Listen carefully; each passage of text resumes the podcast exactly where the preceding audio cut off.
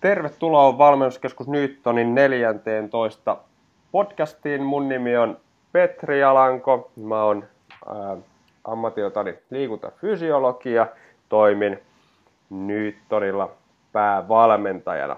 Tänään keskustellaan näyttöön perustuvasta valmennuksesta nimenomaan urheilijoiden kontekstissa ja mulla on vieraana Saana Jukola. Kuuluuko Saana? Hyvin kuuluu. Loistavaa. Hei, tota, sä voisit tässä vaiheessa lyhyesti kertoa, että kuka olet ja mitä teet? Joo, eli tota, mä oon Saana Jukola, mä oon filosofian tutkijatohtori Bielefeldin yliopistosta Saksasta. Ja mä tota, tutkimuksessani keskityn erityisesti tieteen filosofiaan ja siihen, että mikä on niin kutsuttujen ei-tiedollisten, eli esimerkiksi vaikka eettisten tai taloudellisten tai poliittisten tekijöiden vaikutus tieteen tekoon.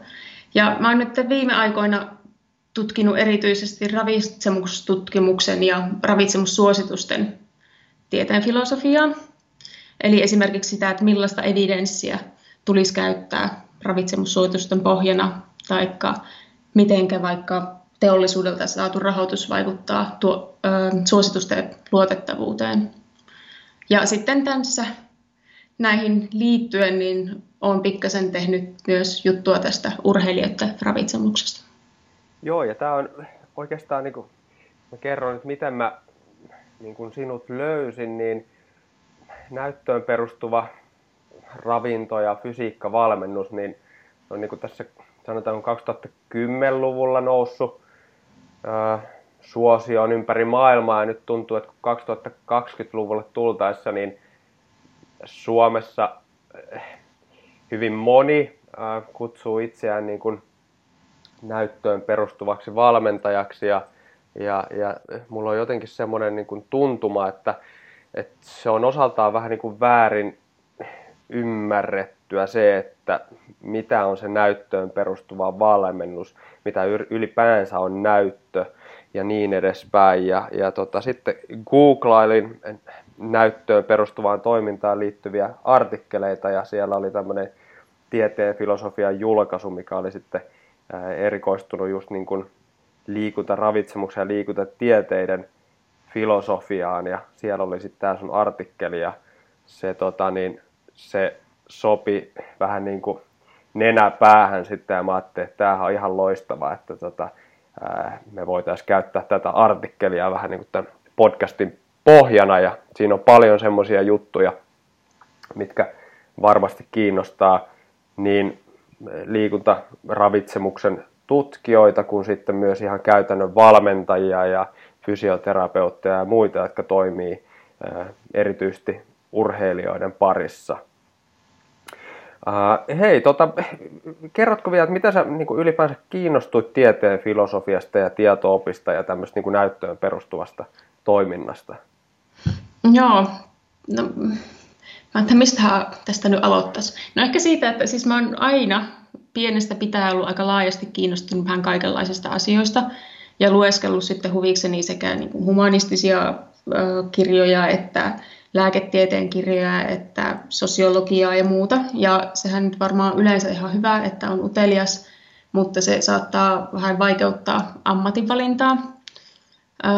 Ja mä sitten lukion jälkeen jotenkin puolivahingossa päädyin lukemaan filosofiaa ja olin siellä aika hukassa jonkin aikaa, että mihinkään tässä nyt keskittyisi, kunnes meillä oli tieteen filosofian kursseja.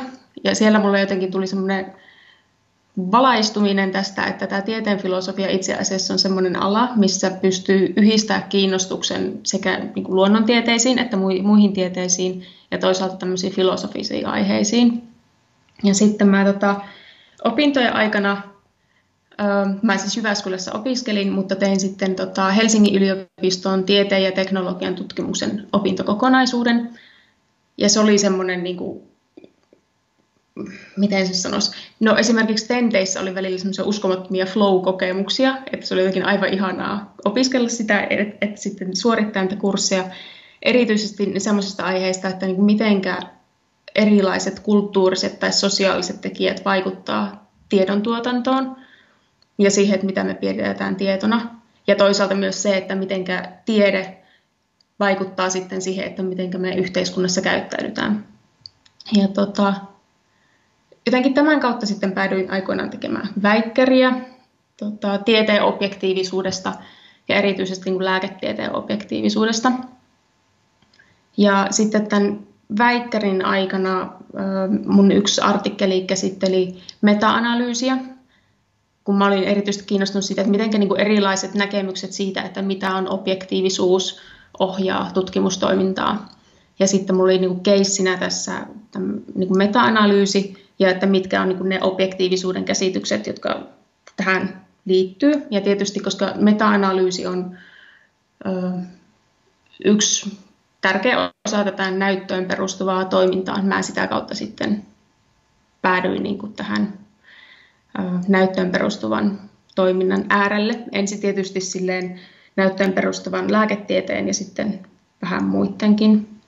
Ja nyt sitten kun mä tota, tosiaan tätä mun podko, ää, tai tätä tutkijatohtorihommaa on tehnyt näistä ravitsemusjutuista, niin mä oon erityisesti ollut siinä kiinnostunut siitä, että mitenkään niin kuin vaikka ravitsemus, öm, öm, kauhean, nyt mulla puuttuu suomenkielinen sana. Mikä on guidelines? Niin ohjeet tai jotkut.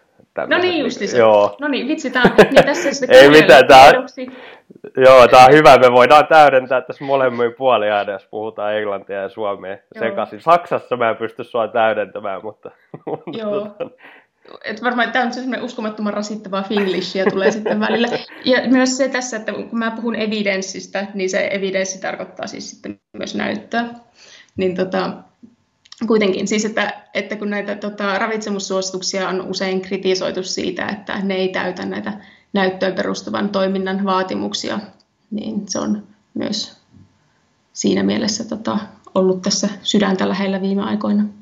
Ja nämä on niin kuin tosi ajankohtaisia aiheita, mm-hmm. nämä niin kuin ravitsemussuositukset, väestön ravitsemussuositukset, nyt ei ehkä ole tämän podcastin aihe, mutta ne on, niitäkin on paljon kritisoitu viime aikoina ja myöskin tämmöinen, niin kuin, voisiko sanoa, niin kuin kukaan asiantuntijatyyppinen keskusteluhan on koko ajan käynnissä mm. tuolla esimerkiksi niin kuin sosiaalisessa mediassa ja hämärtyy nyt se, että, että tota niin, no, jokaisella saa olla mielipide, mutta ni, niiden mielipiteet nyt ei välttämättä ole ihan samanarvoisia riippuen sit siitä niin kuin taustasta, että, että kuinka paljon siihen asiaan on perehtynyt.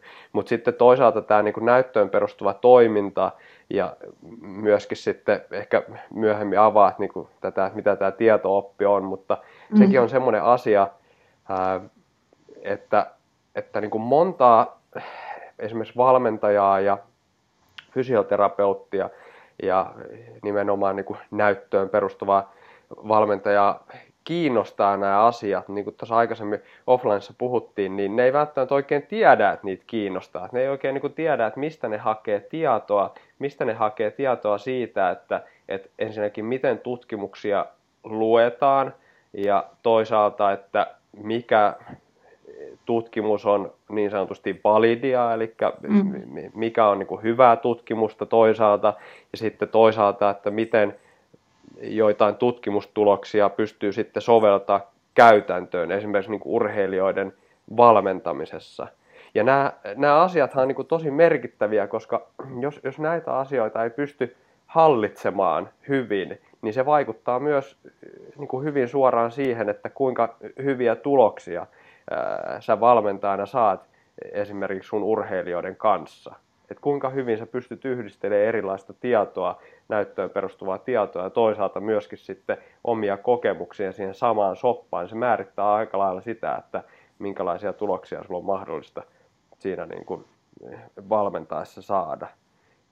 Hei, jos me palataan tuohon näyttöön perustuvaan toimintaan, niin, niin miten sä niin kuin määrittelisit, että et mitä se semmoinen näyttöön perustuva toiminta on? Sitähän voi olla, niin kuin me puhutaan näyttöön perustuvasta päätöksenteosta politiikassa tai näyttöön perustuvasta lääketieteestä ja nyt tässä meidän tapauksessa näyttöön perustuvasta urheilijoiden ravinto- ja fysiikkavalmiusta, niin mitä se näyttöön perustuva toiminta oikein on?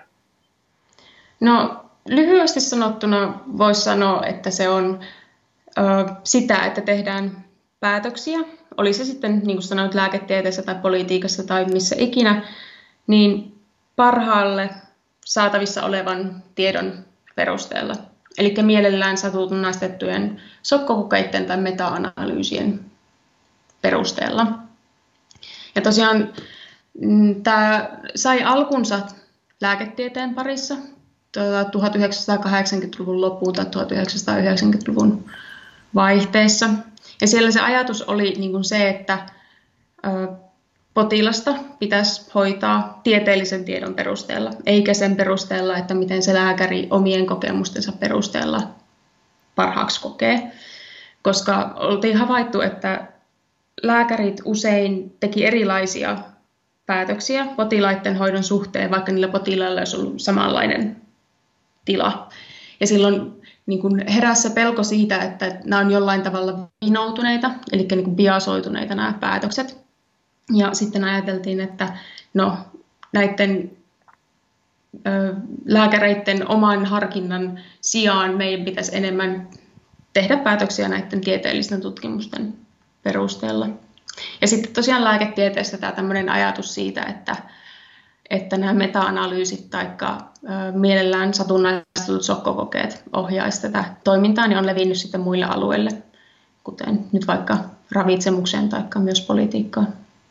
Niin ja ilmeisesti niin kuin just selvennä, niin siis nämä satunnaistetut sokkokokeet, mm. niin, niin ne on myöskin, niin kuin puhutaan RCT-tutkimuksista, Joo. eli jos, jos joku ihmettelee, että mistä tässä nyt oikein, oikein puhutaan, niin, niin, niin sama asia. Tota, eli, eli tavallaan niin kuin, näyttöön perustuva toiminta lähti sieltä lääketieteestä ja sitten se levisi niin kuin politiikkaan ja, ja yhteiskunnallisiin asioihin ja, ja sitten niin kuin oikeastaan niin kuin valmennukseen ja, ja moniin muihin seikkoihin. Ää, mitenkä se on niin kuin käytännössä onnistunut sitten se, että, että sitä on nyt sitten lähetty toteuttamaan esimerkiksi niin kuin, ää, lääketieteen ulkopuolella? No sitä on, no voisi sanoa, että ei välttämättä aina kauhean hyvin, tai ainakin tämä on ehkä syitä arvella, että se ei välttämättä toimi kaikilla aloilla ihan samalla lailla. Koska tota, tosiaan tämä RCT-koeasetelma ei välttämättä sovi tiettyjen kysymysten vastaamiseen laisinkaan. Ähm, että, koska se on tavallaan se ajatus, että mistä tämä näyttöön perustava toiminta on lähtenyt, niin erityisesti sellaisista kysymyksistä, kuten esimerkiksi, että toimiiko tämä lääke tämän sairauden hoidossa. Ja voi olla, että muilla aloilla me ei kysytä samantapaisia kysymyksiä siellä. Mä voisin niin kuin esimerkkinä mainita tuosta ravitsemuksen alalta tämmöisen, että ehkä olet kuullutkin tai ehkä kuulijoista jotkut on kuullut tai muistaa sen, että viime syksynä, siis syksynä 2019, uutisoitiin tämmöisistä tutkimuksista, jotka kritisoivat näitä punaisen lihan ö, suosituksia. Eli kritisoi sitä, että suosituksissa sanotaan, että ei kannattaisi ehkä ihan hirveästi punaista lihaa syödä. Ja nämä tutkimukset perustuu nimenomaan tämmöiselle näyttöön perustuvan toiminnan kriteereille siitä, että mitä on hyvä evidenssi. Ja tota, näitä tutkimuksia on sitten kritisoitu siitä, että nämä ei ota huomioon sitä, että välttämättä tämmöinen RCT-mallinen koeasetelma ei sovi tarkastelemaan sitä, että mikä on esimerkiksi punaisen lihan vaikutus kroonisten sairauksien kehittymiseen. Että tota, jos mietitään niin kuin ravitsemussuosituksia, niin ravitsemussuositusten tarkoituksena on ehkäistä kroonisia sairauksia erityisesti. Ja krooniset sairaudethan nyt kehittyy yleensä vuosien tai vuosikymmenten aikana. Ja jos me nyt oltaisiin kiinnostuneita siitä, että vaikuttaako joku tietty diettimuoto tai joku tietty ruoka-aine kroonisen sairauden kehittymiseen, niin me vaadi, meidän pitäisi oikeastaan järjestää sellainen koe, joka kestäisi vuosia, ehkä jopa vuosikymmeniä mikä sitten käytännössä tarkoittaa sitä, että pitäisi nämä koehenkilöt melkeinpä pakottaa syömään jotain tiettyä ruokavaliota vuosikaudet. Ja mehän kaikki tietää, että ihmiset ei ole hirveän hyviä pysymään tietyllä dietillä, joten jo pelkästään se, että näitä ei saa pysymään tällä dietillä, niin toisi tota erilaisia vinoumia tähän koeasetelmaan, mikä tavallaan toimisi sen äm, RCT-kokeen validiteettia vastaan. Eli periaatteessa me vaaditaan, että ravitsemustieteessä pitäisi näitä tällaisia ähm, satunnaistettuja sokkokokeita käyttää, niin me ei oikeastaan voitaisiin monissa aiheissa tehdä lainkaan ravitsemustutkimuksia. Joo, no tosi, tosi hyvä huomio. Toi liittyy myöskin tosi tiiviisti tähän meidän niin kuin urheilijoiden äh, ravinto- ja fysiikkavalmennukseenkin siinä mielessä, että, että tota, niin mennään oikeastaan aika metsään, jos, jos vaaditaan jokaiselle ää, valmennus, valmennuksessa tehtävälle päätökselle ää, tämmöisiä niin kuin RCT-tutkimuksia pohjalle, koska, mm. koska niin kuin se tuossa viittasitkin, niin, niin aina nämä tämmöiset niin RCT-tutkimukset, niin aina niitä ei ole mahdollista toteuttaa ja toisaalta sitten niin vaikka niistä puhutaan, että ne on tämmöisiä niin sanottua niin kuin gold standard, jos meillä on tämmöinen, mm-hmm. tämmöinen niin kuin, ää, hierarkia, näytön hierarkia, nehän on siellä aika, aika korkealla, mutta tota, niin, ei, ei nekään niin kuin aina ihan niin kuin ongelmattomia mm. ole. Mutta mut palataan tähän myöhemmin. Mä halusin tässä vaiheessa vielä, vielä vähän niin kuin valaista tavallaan, niin kuin toisaalta me ollaan määritelty nyt, että mistä me puhutaan, mutta sitten toisaalta myös sitä, että niin kuin, miksi, miksi tämmöistä niin kuin näyttöön perustuvaa toimintaa kannattaa tutkia ylipäänsä? Miksi se on tärkeä tutkimuskohde?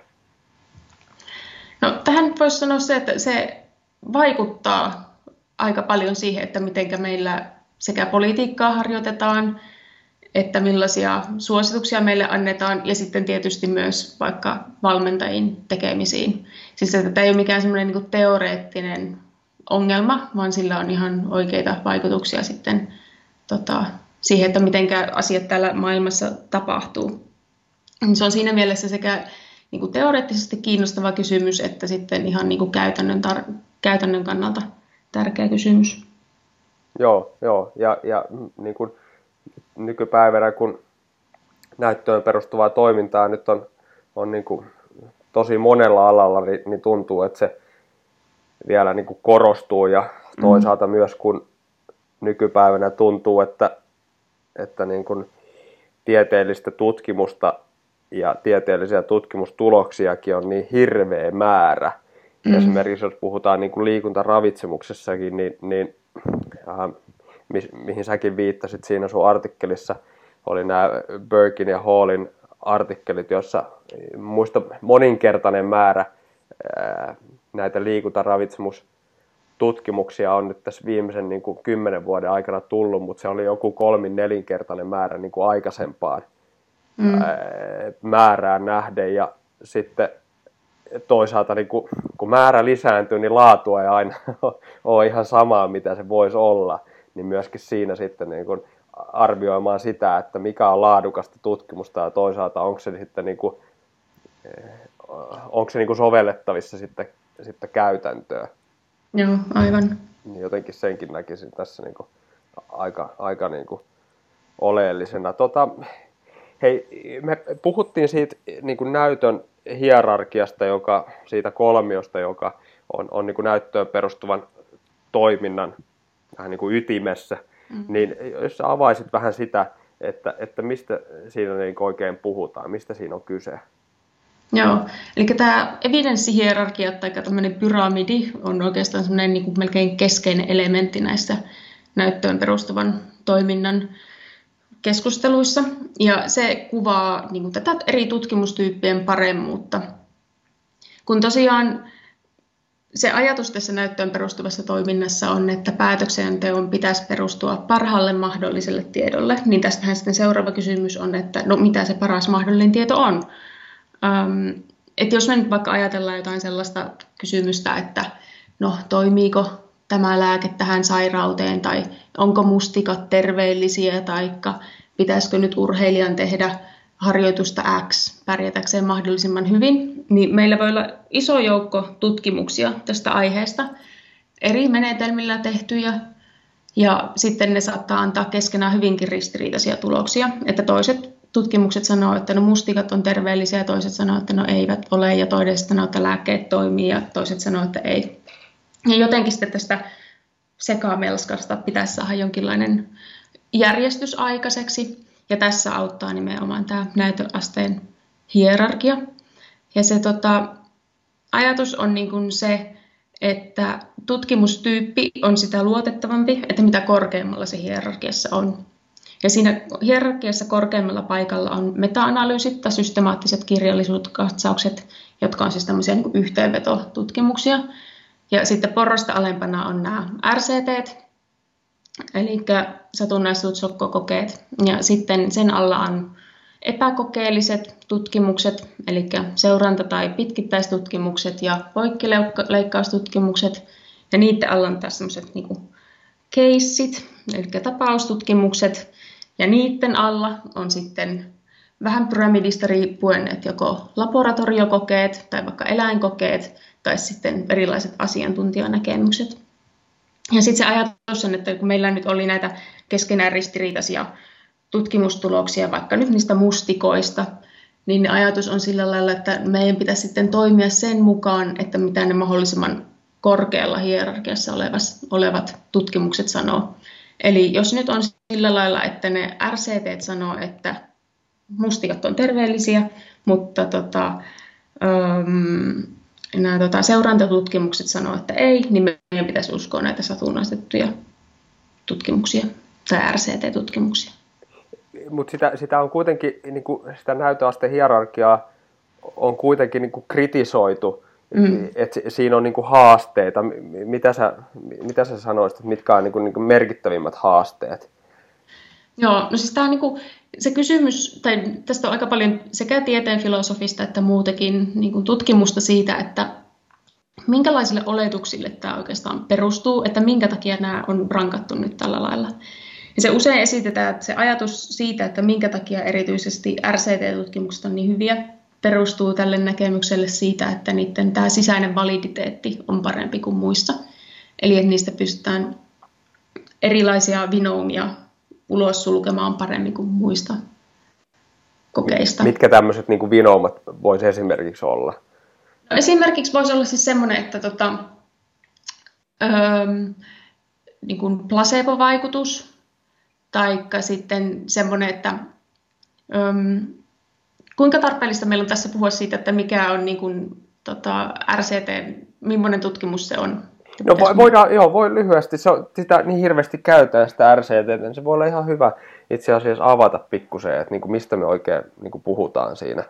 Joo, okei, okay. eli tämä niin kuin, mä nyt väännän tämmöisen rautalankamallin tästä, ja esimerkkinä nyt sitten vaikka niin kuin enemmän tästä lääketieteellisen ää, ajatuksesta, että jos me nyt alkaa oltaisiin kiinnostuneita siitä, että toimiiko tietty lääke vaikka masennuksen hoidossa, niin, niin tämmöinen rautalankamalli tästä RCTstä olisi sellainen, että meillä on koehenkilöpopulaatio, joilla on masennus. Mielellään tässä heillä ei olisi mitään muita sairauksia, mikä ei välttämättä ole mahdollista, mutta se ajatus se olisi sitä parempi, että mitä tavallaan niin kuin homogeenisempi massa se olisi, se alkuperäispopulaatio.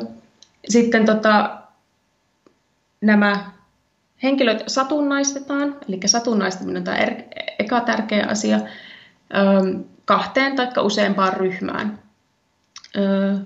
Ja se satunnaistamisen niin kuin tausta-ajatus on se, että jos ne nyt arvotaan riittävän satunnaisella tavalla näihin ryhmiin, niin lopputulema olisi se, että ne ryhmät olisivat mahdollisimman samankaltaisia keskenään. Että ei olisi vaikka niin, että vahingossa yhdessä ryhmässä olisi terveempää porukkaa kuin toisessa ryhmässä. Ja sitten kun nämä ryhmät on nyt satunnaistettu, niin sen jälkeen yksi ryhmä saa tämän lääkkeen, jota me ollaan testaamassa. Toinen ryhmä saa sitten joko placebon tai sitten vaikka jonkun muun lääkkeen, joka on aikaisemmin ollut, ollut käytössä.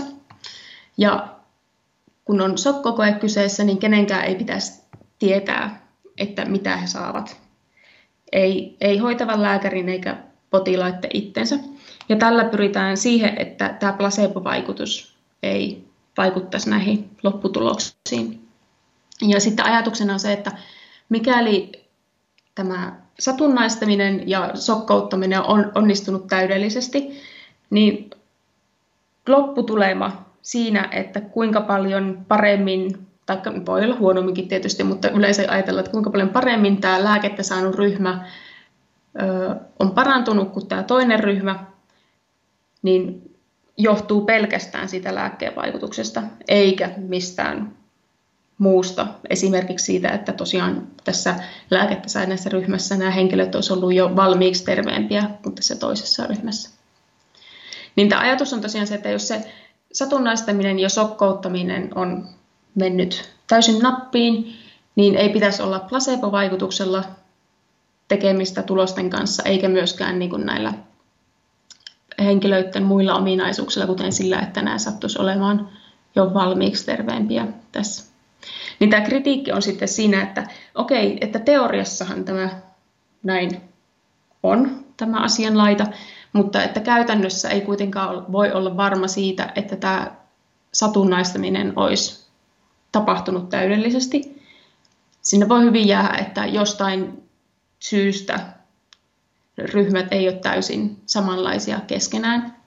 Ja toisaalta myös se, että tämä sokkouttaminen aina ei ole joko mahdollista, taikka se jotenkin sen tutkimuksen aikana henkilöt pystyy jotenkin päättelemään, että he on vaikka tässä ryhmässä, joka on saanut tämän lääkkeen. Esimerkiksi sen takia, että mm, he saa sivuvaikutuksia ja pystyy siitä päättelemään, että tässä on jotain muutakin kuin so- so- sokeripillereitä syöty.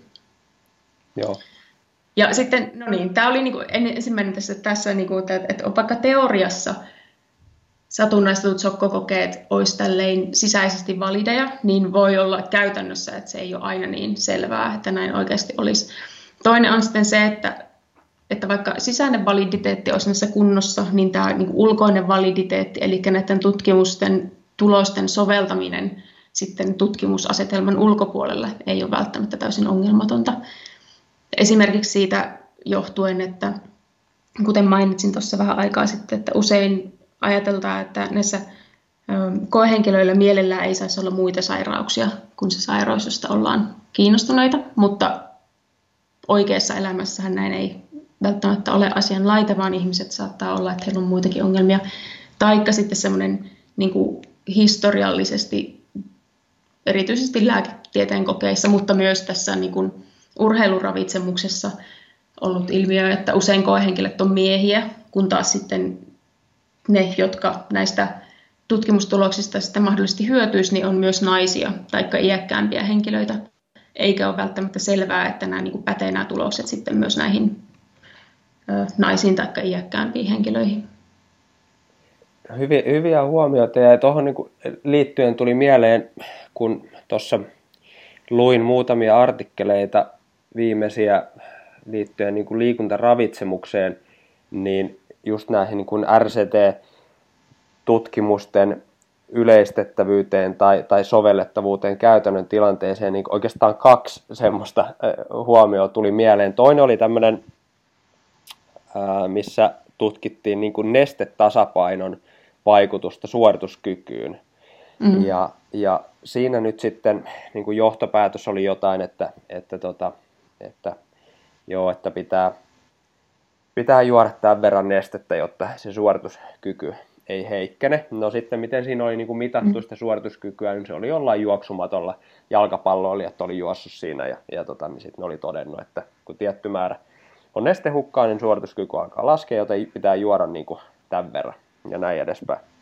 Niin sitten taas niin kun, kun sitä ruvetaan soveltaa käytäntöön, niin, niin voi hyvin käydä niin, että mm. jos sille jalkapalloilijalle juotetaan sitä, tai se juo itse, ei tarvitse juottaa, mutta se juo itse sitä nestettä niin paljon kuin suositellaan, ja sitten se tulee ihan hirveä vessähätä sen peliaikana. Mm. Niin vaikka, vaikka siinä niin kuin itse RCT-asetelmassa – on havaittu, että se suorituskyky on parempi, jos se on nauttinut nestettä, niin voi hyvin olla, että niiden siinä itse testissä niin juoksumatto on pysäytetty välillä ja jalkapalloilija on käynyt vessassa ja tullut uudestaan jatkanut juoksumatolle juoksua. Mutta sitten kun me ollaan niin käytännössä, niin e, ei se tuomari vihellä sitä peliä poikki ja sano, että meppä sinne vessaan ja tuu takas. Vaan mm. sitten jos se jalkapalloilija on nauttinut sitä nestettä, paljon, silloin hirveä vessahätä, niin todellisuudessa se saattaa haitata sitä sen pelisuoritusta, se itse niin kuin vessahätä. Ja tämä on niin kuin esimerkiksi yksi mun mielestä hyvä esimerkki tästä niin kuin sivuvaikutuksesta, mitä sitten tämmöisessä niin RCT-tutkimuksessa ei esimerkiksi saada esille. To, toinen oli, oli tämmöinen, missä tutkittiin hiilihydraattien nauttimista pitkäkestoisten kestävyyssuoritusten aikana. Ja tämmöinen niin kuin yleinen ohje sääntö on nauttia noin 90 grammaa hiilihydraattia per tunti tämmöisen suorituksen aikana, mikä takaisi sitten optimaalisen suorituskyvyn. Nyt sitten niin kun, siinähän on hirveästi eroja siinä, että mitä se niin kun, urheilijan vatsa todellisuudessa kestää. Et, et jos, jos me pistetään kymmenelle henkilölle 90 grammaa tunnissa hiilaria, niin voi veikata, että 80 niin kärsii aikamoisista vatsakivuista ja, ja suolen ää, huonosta toiminnasta, mikä sitten varmasti vaikuttaa siihen ää, lopputulokseen, jos me puhutaan jossain ultrajuoksusta tai muusta, mitä ei sitten taas havaittu siellä niin kuin itse RCT tutkimusasetelmassa ja itse siinä niin kuin tutkimusta tehdessä, mutta tämä on taas sen niin kuin sivuvaikutus, mitä mm. ei tule esille tämän tyyppisessä niin kuin, tutkimuksessa. Joo, se on just sitä, että, että kun näissä RCTissä ollaan kiinnostuneita usein vain yhdestä tai muutamasta vaikutuksesta, mikä tällä tutkittavissa olevilla asialla olisi, niin sitten jos tulee jotain tämmöisiä yllättäviä tai ehkä vähän vähemmän yllättäviä sivuvaikutuksia, niin sitä ei välttämättä saada tässä kokeessa esille. Taikka voi olla myös, että siitä ei olla niinkään kiinnostuneita edes siitä silloin koetta tehtäessä, vaikka se sen käytännön elämän kannalta olisi hyvinkin relevanttia tietää. Niin, tota, he, jos kelataan pikkusen niin taaksepäin, ja, ja, mutta pysytään edelleen siinä näytön hierarkian kolmiossa, me, me, ollaan, niin kuin, me ollaan kritisoitu vähän niin kuin, tai nyt kritisoitu, mutta mm. katsottu kriittisesti näitä RCT-tutkimuksia. Niissä on haasteita, mutta ne on monella tapaa kuitenkin niin kuin luotettavampaa tieteellistä tietoa kuin esimerkiksi ää, tämmöiset anekdootit, jotka on mm. sitten näytön hierarkiaisia pohjalla. Niin mistä tämä johtuu? Minkä takia nämä RCT-tutkimukset – on kuitenkin huomattavasti luotettavampaa tietoa kuin esimerkiksi asiantuntija tai kokemusasiantuntija mm. lausunnot. Joo, no tämä perustuu sille ajatukselle siitä, että tämmöiset omat tai naapurin Pertin kokemukset siitä, että mikä on nyt parasta tehdä tietyssäkin missäkin tilanteessa, voi olla hyvinkin niin kuin, tai perustua vinoutuneille näkemyksille. Et se voi olla, että vaikka vaikka nyt ajatellaan jotain valmentajaa, joka haluaa urheilijoita valmentaa, niin hänellä on jostain syystä tämä edeltävä ö, kokemus ollut sellaista, että hänellä on tullut tietyn tyyppisiä asiakkaita, joilla nyt on vaikka jotain tiettyjä ominaisuuksia, joiden vuoksi tietyn tyyppinen ravitsemusratkaisu sopii heille paremmin. Taikka sitten, että jos mä nyt vaikka mietin, jos nyt palataan tähän ravitsemuskeskusteluun ja sanotaan, että mulle vaikka ei leivän syönti sopisi laisinkaan, että mulla menee maha täysin sekaisin siitä, niin tota, tästä mun omasta kokemuksesta ei voida vetää johtopäätöksiä populaatiotasolle, eikä myöskään sen valmentaja Pertin kolmen valmennettavan kokemuksesta voi vetää johtopäätöksiä siitä, että mitä niin kuin urheilijoille ylipäätänsä ähm, pitäisi tehdä. Että se, että tässä on tämmöinen niin vinouman vaara ja tota, näistä pyritään hankkiutumaan eroon näillä erilaisilla koeasetelmilla. Ja se on niin kuin ylipäätänsä niin kuin oleellista ymmärtää se, että, että tota, millaista tietoa näistä RCTistä tai sitten myös tota, niin kuin seurantatutkimuksista saadaan, niin se, mitä, mitä sitä saadaan ulos, niin on tämmöistä niin kuin populaatiotason keskiarvo tietoa. Ja se voi olla, että se ei niin kuin kaikkiin yksilöihin päde. Mutta myöskään se, että se ei johonkin yksilöön päde, niin ei tarkoita sitä, että nämä populaatiotason tutkimukset olisi jotenkin välttämättä virheellisiä. Niin tämä on mun mielestä hyvä asia nostaa esille ja laittaa huutomerkki perään, kun puhutaan niin kuin yleisistä ravitsemussuosituksista ja mm. sitten eh, kuuntelee sitä kritiikkiä, mitä niitä kohtaa annetaan, niin, niin eihän, ne ole, eihän ne ole suunnattu niin kuin tämmöiseen yksilötason ravintovalmennukseen, vaan ne on nimenomaan mm. niin kuin populaatiotason äh, ohjeistuksia. Aivan.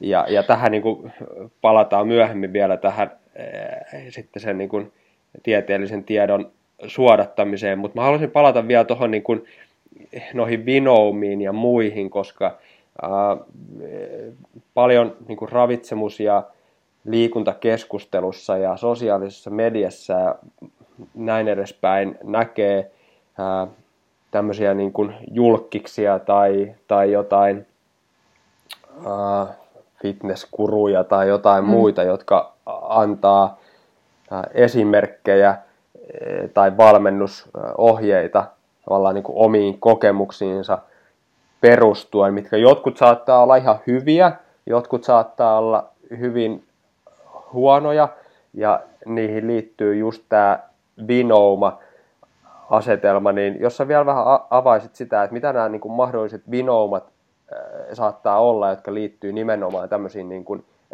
yksittäisiin mielipiteisiin, niin sanottuihin niin anekdootteihin. Joo. No siis näitähän on tietysti erityyppisiä. Että osa nyt on semmoisia ihan niin kuin yleisinhimillisiä, mitä niin kuin kaikilla on, ja vähän, eikä myöskään niin kuin pelkästään tähän niin kuin kyseiseen kontekstiin riippuvia. Esimerkiksi just tämmöinen, että me tehdään päätelmiä siitä, tai niin kuin yleistetään omien per- kokemusten perusteella. Ja se tota, usein saattaa olla ihan toimivaa, mutta usein se myös saattaa olla, että me jostain syystä ollaan kohdattu, vaikka nyt mietitään nyt valmennettavissa jonkin tietyn tyyppisiä henkilöitä. Ja sitten kun meille, me tota, tehdään tästä jonkinlainen yleistys siitä, että miten niin aina pitäisi toimia, ja meille sitten sattuukin seuraavaksi valmennettavaksi henkilöä, joka ei niin kuin ollenkaan toimi samalla lailla, niin tämä meidän aikainen tieto ei tähän uuteen keissiin sovi. Eli tämmöinen niin kuin tämmöinen yleinen harha siitä, että miten me yleistetään omista näkemyksistä.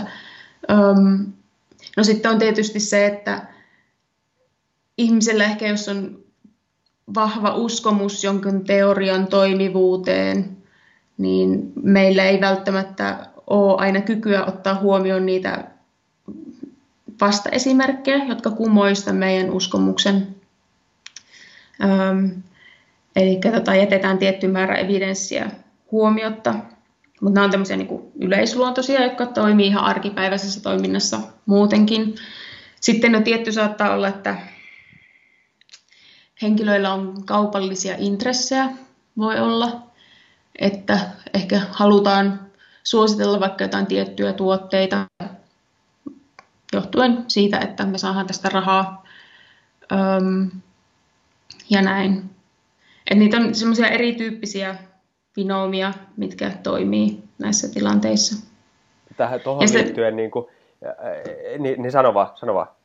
Tai sano vaan ensin. Niin, tuota, tuohon liittyen niin tuli mieleen niin kuin, omaan toimintaan liittyvä juttu, koska siis näistä niin kuin vinoumistahan ei, ei, niin kuin, ei kukaan pääse eroon, mm. että jokaisella meillä on näitä vinoumia ja ja tota, niin itse mulle tulee ihan helposti parikin esimerkkiä mieleen omasta toiminnasta. Yksi on tämmöinen, kirjoitin blogitekstin Newtonin sivuille loppuverryttelyn merkityksestä ää, niin kuin urheilussa.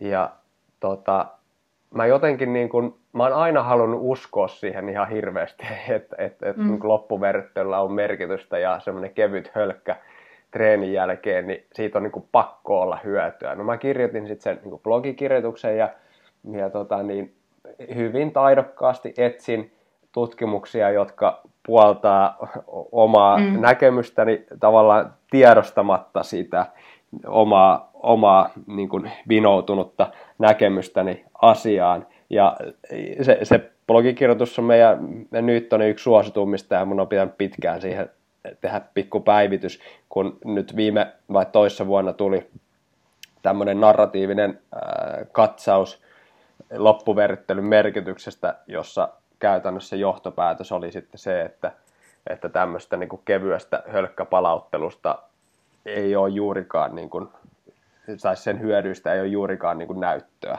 Ja, mm. ja tota, sitten sit vaan itse totesin siinä, että no, näinhän se varmaan menee. Mutta kun oli niin hirveä usko, itsellä niin hirveä usko siihen, että näin se on pakko olla, kun tätä on aina tehty ja kyllähän nyt jokaisen urheilijan pitää aina vähän hölkötellä reenin päätteeksi, niin, niin tota, kyllä sitä, sitten sitä niin kuin tietoa sen puolesta sitten löytyy, kun jaksaa vaan netistä, PubMedistä sitä selata. Että...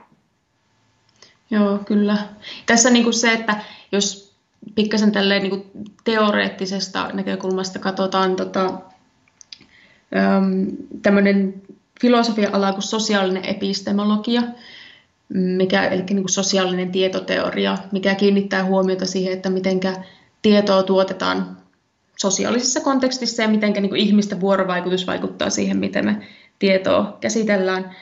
Siellä on pitkään niin kirjoitettu siitä, että koska ihmiset on piasoituneita tai vinoutuneita olentoja, että meillä on kaikenlaisia binoomia, mitä me usein ei tunnisteta itse. Ja sen takia olisi hirveän tärkeää yrittää hankkiutua sellaisiin tilanteisiin, missä voi öm, saada kritiikkiä osakseen. Siis että jos joku toinen ihminen, joka ei tule siitä samasta ö, näkökulmasta, vaikka ajatellaan, että olisi joku eri koulukunnan valmentaja, niin tota, he, heille voi olla hyvin helppoa osoittaa ne virheet sun päättelyssä – ja sitä kautta, kun sitä kritiikkiä kuuntelee, niin siitä voi sitten huomata, että miten tota, saattaa olla tehnyt jotenkinlaisia virheellisiä päätelmiä. Niin, nimen, nimenomaan tosi hyvä eh, huomio. Ja mm. tuohon niin liittyy myöskin se niin semmoinen perinteinen Dunning-Kruger-efekti siitä, että Joo. kun saa, saa vähän tietoa jostain, niin sitten luulee tietävänsä niin kuin asiasta kaiken, mutta sitten kun saa enemmän tietoa jostain, niin sitten tajuaakin, ettei juurikaan, ettei tiedä juuri yhtään mitään. Ja mm. sitten se pikkuhiljaa se tieto siitä ja varmuus siitä lähtee niin kuin kumuloitumaan. Taas jos miettii niin kuin itseäni, niin tässä kun, kun on nyt nostettu, nostettu näitä esille, niin jatketaan samalla linjalla, niin, mm. niin jotenkin tuntuu, että itselläkin melkein kesti se 5-6 vuotta niitä yliopisto-opintoja ennen kuin ymmärsi sen, että ei oikeasti osaa arvioida esimerkiksi niin kuin tutkimusten validiteettia. Ja, ja sen jälkeen lähtenyt hirveästi tekemään hommia eh, siihen suuntaan, että oikeasti pystyisi arvioimaan niitä tutkimusten luotettavuutta ja, ja, ja niin edespäin. Ja tämä niin kuin podcasti on osa sitä prosessia, mutta niin kuin siinäkin kestää, tai ainakin mulla kesti kauan niin kuin ymmärtää se, että mitä oikeasti ei ymmärrä. Että mm. et, et, et, et, et, et, mitä tahansa mä nyt haluan tässä väittää, niin mähän löydän sille väitteelle tueksi jonkun tieteellisen tutkimuksen tuot PubMedista, jos mä oikein haluan etsiä, mutta se ei, se ei kuitenkaan ole sitten välttämättä kovin validia niin kuin, näyttöä sitten sille väitteelle. Joo, kyllä. Ja tässä vielä niin semmoinen, että ö, jotenkin tuntuu, että, että ihminen, joka väittää olevansa objektiivinen, niin on jollain tavalla vähän arveluttava minusta. Tietysti siis sen takia, että siis joskus kuulee ihmisiä, jotka sanoo, että, että minä pystyn puolueettomasti arvioimaan tätä asiaa ja tekemään päätelmiä sen saatavilla olevan evidenssin perusteella. Ja tota, jos joku tosissaan väittää pystyvänsä niin kuin täysin objektiivisesti toimimaan, niin se on jotenkin lähtökohtaisesti jo vähän arveluttavaa. Että yleensä mun on hyvin tervettä, että ihminen pystyy myöntämään, että saattaa joskus vähän lipsahtaa ja tehdä jonkinlaisia tällaisia virheellisiä päätelmiä. Just näin. Hei, tota, nyt me, me ollaan käyty äh, näytön hierarkiasta ja RCT-tutkimusten haasteita ja sitten toisaalta myös niin anekdoottien anekdootteja käsitellyt kriittisesti. Mä tiedän, että sä oot myös äh, tutkinut meta-analyysejä ja, ja niiden haasteita, niin jos, jos niin kuin lyhyesti kävisit läpi vähän, että mitä haasteita meta-analyyseistä saattaa nousta esiin? Joo, mä oon tosiaan niin keskittynyt tässä erityisesti siihen, niin kuin, että mikä on se ajatus objektiivisuudesta, joka meta-analyyseihin liittyy. Jos Mutta avaat tuota, vielä lyhyesti joo. meta-analyysin käsitettä, että mitä, mitä me sillä tarkoittaa? Joo, no siis tämä on niin tämmöinen, jos karkeasti sanotaan, niin ajatus siitä, että jos meillä nyt vaikka on joukko tämmöisiä RCT-tutkimuksia jostain tietystä aiheesta, ja ne antaa keskenään ristiriitaisia tuloksia, niin, niin miten me voidaan sitten päättää, että mikä on asianlaita todella. Meta-analyysissä sitten veetään yhteen tämä data näistä yksittäisistä tutkimuksista ja suoritetaan tähän aineistoon sitten analyysi uudestaan. Eli tavallaan ajatellaan, että, että veetään niin kokoon saatavilla olevat tutkimukset ja sitten katsotaan sitten sieltä, että mitä niin kuin noin yhteenvetona näistä tutkimuksista saadaan ulos. Ja tota, ähm, mä on, ajatuksena tässä on niin kuin tosiaan jotenkin se, että toisin kuin vaikka tällaiset niin kuin, ei-systemaattiset katsaukset, meta-analyysissä on tietyt säännöt, joita noudatetaan, ja näiden sääntöjen takia tämän tutkijan ei tarvitse tehdä tällaisia niin kuin judgmentteja tai niin kuin miten, mihän tämä nyt suomeksi olisi taas järkevästi? Jotain arvioita, Ar- pä- arvioita joo. joo, päätelmiä. Eli tavallaan se, että se, niin ne meta-analyysin säännöt määräisi sille, niin kuin tavallaan mekanistisesti, että miten tästä tutkimusta suoritetaan. Ja tosiaan tästä on sitten muut tutkijat, erityisesti semmoinen filosofi kuin Jacob Stekenga, kirjoittanut ja hän on niin osoittanut, että itse asiassa meta-analyysinkin tekeminen niin edellyttää erilaisia tämmöisiä arvostelmien tekemistä, että aina sen tutkijan täytyy jotain päättää sen tutkimuksen aikana, että minkälaisia tota, tutkimuksia vaikka sisällytetään siihen tutkimukseen tai meta-analyysiin ja mitä ei. Ja tämä mun paperi sitten käsitteli sitä, että tämä perustuu tämmöiselle tietylle ajatukselle objektiivisuudesta, mikä on tämmöinen niin, kuin niin sanottu proseduraalinen tai mekanistinen ajatus. Eli se jotenkin semmoinen, että jos ei siinä niin kuin se yksilön tai yksilöiden arviot on mukana, niin tuloksena on objektiivisuus. Eli vaikka nyt tämmöinen niin samantyyppinen ajatus objektiivisuudesta sisältyy siihen, että jos me mietitään vaikka, että tämmöiset, um, mitä näin, multiple choice test. Niitä monivalinta. Äh, monivalintakoe, joo, joo. näin. Eli tota, että, että monivalintakokeessa sen opettajan tai sen tota, arvioitsijan ö, omat vinoumat ei vaikuta siihen, että kuinka nämä tulokset arvioidaan, vaan se tavallaan se, niin se kokemalli tota, määrää sen silleen objektiivisesti, että mitä siitä saa ulos. Mutta tietysti tässäkin on niinku se ongelma, että jos nyt mietitään tämmöistä monivalintakoetta, niin tietysti ne kysymykset on voitu valita tietyllä tavalla, että, tota, että se niin kuin epäobjektiivisuus tulee sinne kysymysten valinnassa sisään. Mutta takaisin meta-analyysin. Meta-analyysissä se, niin kuin se, se objektiivisuuden ajatus on tosiaan tämä, että niin kuin näitä yksilön judgmentteja jotenkin rajoitetaan. Mutta tosiaan se voi olla, että se niin kuin vinoutuneisuus tulee siellä mukaan tähän prosessiin jo aikaisemmin, nimittäin siinä vaiheessa, että millaisia tutkimuksia on niin kuin alun perin edes tuotettu. Eli tässä on niin tämmöinen trash in, trash out ajatus, että periaatteessa, että jos jostain syystä nämä kaikki saatavilla olevat tutkimukset jo on valmiiksi jotenkin vinoumia, vinoutuneita, niin sitä ei saa sitä niin kuin meta-analyysin keinoin poistettua siitä. Että vaikka se, niin kuin, se objektiivisuuden käsitys, mikä siinä on, niin on vain yksi mahdollinen objektiivisuuden käsitys. Ja se tota, ei välttämättä takaa sitä, että se meta-analyysin tulos olisi paras mahdollinen tai luotettavin mahdollinen, mitä voisi olla. Joo, tä, tästä on niin kuin hyvä aasinsilta varmaan siihen, että nyt kun sit mietitään sitä näyttöön perustuvaa valmennusta, oli se nyt sitten ravintovalmennusta tai fysiikkavalmennusta, niin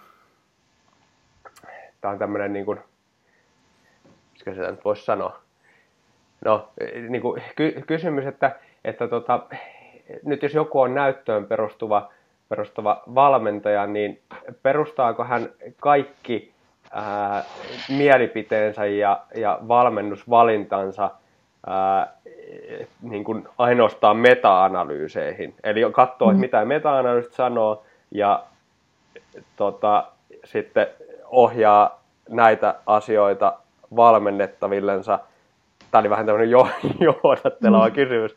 Ja, ja jos tekee, niin mi, mitä mahdollisia niin kuin virheitä tai haasteita tämän tyyppisessä toiminnassa saattaa syntyä? Eli mitä muita asioita, toisin sanoen, mitä muita asioita valmentaa pitäisi ottaa huomioon kuin pelkästään tämä tämmöinen niin kuin laadukas tieteellinen kokonaistutkimus näyttää? Mm. No niin kuin ensinnäkin voi niin kuin ongelmaksi muodostua se, että ehkä ei ole kerta kaikkiaan saatavilla meta-analyysejä kaikista kysymyksistä, mitä niin kuin olisi kyseisen ö, valmennettavan kannalta relevantteja. Eli voi olla sitten, että jos nyt ajateltaisiin sille, että nyt ihan oikeasti pitäisi jotenkin toimia vain meta-analyysien perusteella, niin voisi olla, että sitten ei hirveästi ehkä toimittaisi ollenkaan. Eli niin se evidenssin, tai se, että onko evidenssi ylipäätänsä saatavilla tietyistä kysymyksistä. Um, ja tässä on niin kuin se, että jos mietitään niin kuin ihan huippuurheilijoiden, siis vaikka nyt niin kuin olympiatason urheilijoiden tilannetta, niin tässä on ihan käytännön ongelma, että näitä urheilijoita ei maailmassa ihan hirveitä määriä ole. Ja kuitenkin, että jos me halutaan tehdä niin kuin RCT-tutkimuksia, me tarvitaan tietty määrä koehenkilöitä. Ja koska huippurheilijat saattaa olla jotenkin fysiikaltaan vaikka nyt erilaisia kuin semmoiset niin tavan urheilijat, niin me ei välttämättä voida yleistää niitä tuloksia tämmöisistä niin normiurheilijoiden tai normiurheilijoita käsittelevistä tutkimuksista huippuurheilijoihin, ja toisaalta huippuurheilijat ei ole ehkä niin kuin saatavilla koehenkilöiksi. Eli tässä on niin kuin se, että ei vaan niin kerta kaikkiaan ole aineistoa tehdä päätelmiä. Ja tietysti on se, että se, että no, kun se asiakas siinä on, se valmennettava, niin mitkä hänen omat tarpeensa ja tilanteensa on. Että se, että jos nyt sattuisikin käymään niin, että no meta-analyysejä löytyy jostain vaikka tietyn ö, valmisteen käytöstä, niin mitä jos nämä, nämä tutkimukset tehty, sanotaan nyt jalkapalloilijoilla, mutta se valmennettaja, valmennettava onkin nyt vaikka uimari. Niin tässä on jälleen tämä tämmöinen niin kuin, ö, ulkoisen validiteetin kysymys, että pystytäänkö näitä tuloksia soveltamaan tämän henkilön tilanteeseen. Eli tavallaan se, että yhden lajin ö, tulokset ei välttämättä kaikkeihin muihin lajeihin sovi. Ja sitten on tosiaan vielä sekin, että henkilöt hän urheilusuorituksia harjoittaa erilaisissa tilanteissa. Että jos tosiaan nyt on sitten vaikka se olympiataso urheilija maratonari, niin on vähän eri asia, että juokseeko hän maratonin Helsingissä syyskuussa vai Johannesburgissa 25 asteen helteessä. Että tosiaan se, kun pyritään huippusuoritukseen, niin se yksittäinen tilanne voi olla hyvin erilainen kuin sitten tämä tämmöinen niin kuin populaatiotason tieto, mitä me saadaan näistä meta-analyyseistä tai näistä RCT-kokeista. Eli, eli just tuossa tulee, nousee esiin se, että, että niin kuin näyttöön perustuva valmennus, tämä on se yksi väärin ymmärrys, mikä nousee monesti esiin, mistä mä puhuin podcastin alussa, eli näyttöön perustuva valmennus ei ole tieteelliseen näyttöön perustuvaa valmennusta, vaan näyttöön perustuvassa valmennuksessa pitää osata yhdistellä erilaista näyttöä. Mm. Ja joskus semmoinen, niin kuin puhuttiin, avattiin tuo näytöhierarkiaa, niin joskus semmoinen niin kuin niin sanotusti heikompi tasoinen näyttö, niin voi olla hyvinkin oleellista, kun sovelletaan sitten sitä tietoa huippurheilijoiden valmennukseen. Eli tavallaan valmentaja pitäisi olla semmoinen suodatin siellä päällä, millä sitten suodattaa tätä tieteellistä tietoa, mitä, mitä sitten lukee. Joo, tässä niin tulee se mielenkiintoinen juttu, että, että siinä on tietyn tapainen niin ristiriita melkeinpä, koska tässä näyttöön perustuvassa toiminnassa niin yksi semmoinen tausta-ajatus on tosiaan näistä arvioista, judgmenteista eroon pääseminen. Ja kuitenkin siinä käytännön tilanteessa se vaatii sitä, että jollain tavalla saatavilla olevan tiedon mukaan, tulee se sitten mistä lähteenstä tahansa, niin tota, joudutaan tekemään kuitenkin näitä arvostelmia siitä, että mikä nyt olisi tässä tilanteessa parasta. Tuleeko muita mieleen, niin jos mietitään taas ihan käytäntöä ja, ja valmentajaa, joka nyt sitten ää, lukee meta-analyysejä ja arvioi sitä, että olisiko tämä, nämä tulokset sovellettavissa siihen omaan toimintaympäristöön valmennettaviin, niin mm. tuleeko muita tämmöisiä ajatuksia mieleen kuin esimerkiksi se, mikä on ollut se koehenkilön joukko ja toisaalta sitten, että, että tota, niin mitkä saattaa olla sivuvaikutukset ja niin edespäin? Um,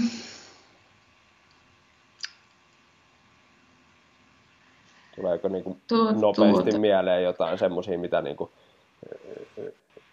valmentajan pitäisi siinä huomioida? No tietysti siis tosiaan niin kuin sanoin jo, että toi sen henkilön oma tilanne, osittain sitten, mulla on myös tuossa niin artikkelissa tämmöinen niin kuin hyvin lyhyt esimerkki siis siitä, että jos vaikka on muslimitaustainen huippurheilija ja sattuu olemaan tota Ramadan kisakaudella, niin tämä tietysti aiheuttaa sen, että niin kuin näitä edes tämän henkilön omaa normaalia ähm, ravintovalmennusta ei tässä tilanteessa voi samalla tavalla tehdä. Ähm, eli just tosiaan niin kuin, voi olla tällaisia niin kuin, hyvin kontekstisidonnaisia tilanteita, jotka vaikuttaa siihen, että tota, millaista käytäntöä voidaan tietyissä tilanteissa harjoittaa. Joo, se oli hyvä esimerkki se äh, Ramadan esimerkki, mikä sulla oli siinä äh, tota, artikkelissa, ja mä linkkaan sen artikkelin tuohon tota, meidän blogikirjoitukseen sitten, missä mm. on linkki tähän podcastiin. Ja itse asiassa tuossa oli tullut, äh, huomasin, äh, Graham Closein ja James Mortonin liikuntaravitsemuksen tutkijoilta oli tullut tämmöinen, äh, mikä sen nimi nyt on, From Paper to Podium artikkeli, missä on, he, he esittää tämmöisen niin matriksin, missä on mm. just näitä asioita, mistä me ollaan tässä puhuttu. Eli tämä, tämä matriksi auttaa arvioimaan sitä, että kuinka hyvin se tota, tutkimus on sovellettavissa käytäntöön. Niin mä voisin linkata tämän kanssa tota, siihen blogikirjoitukseen. Täällä on ihan niin kuin, ää, koehenkilön joukosta lähtien niin näitä näitä tota, niin kohtia, mitä voi sitten niin kuin valmentaja tai fysioterapeutti tai kuka nyt sitten lukeekaan tutkimusta, niin käyttää sitten apuna siinä, kun suodattaa niitä tuloksia tota, niin, mm. käytäntöön. Se, se oli ihan, ihan tota, niin, tuossa 2019, itse asiassa just sen sun artikkelin jälkeen mä katsoin, että oli tullut sitten. Joo. Tota, oli, oli julkaissut tommosen. Tota, hei, sä otit, otit tota, esiin tuossa artikkelissa tämän niin kuin, tapauskohtaisen päättelyn. Onko tämä nyt oikea suomennos siitä tota, niin, ää, englanninkielisestä ää, versiosta? No siis joo, tämä on mulle vähän hakuisessa myös, mikä on oikea suomennus. Eli englanniksi on kyse casuistry.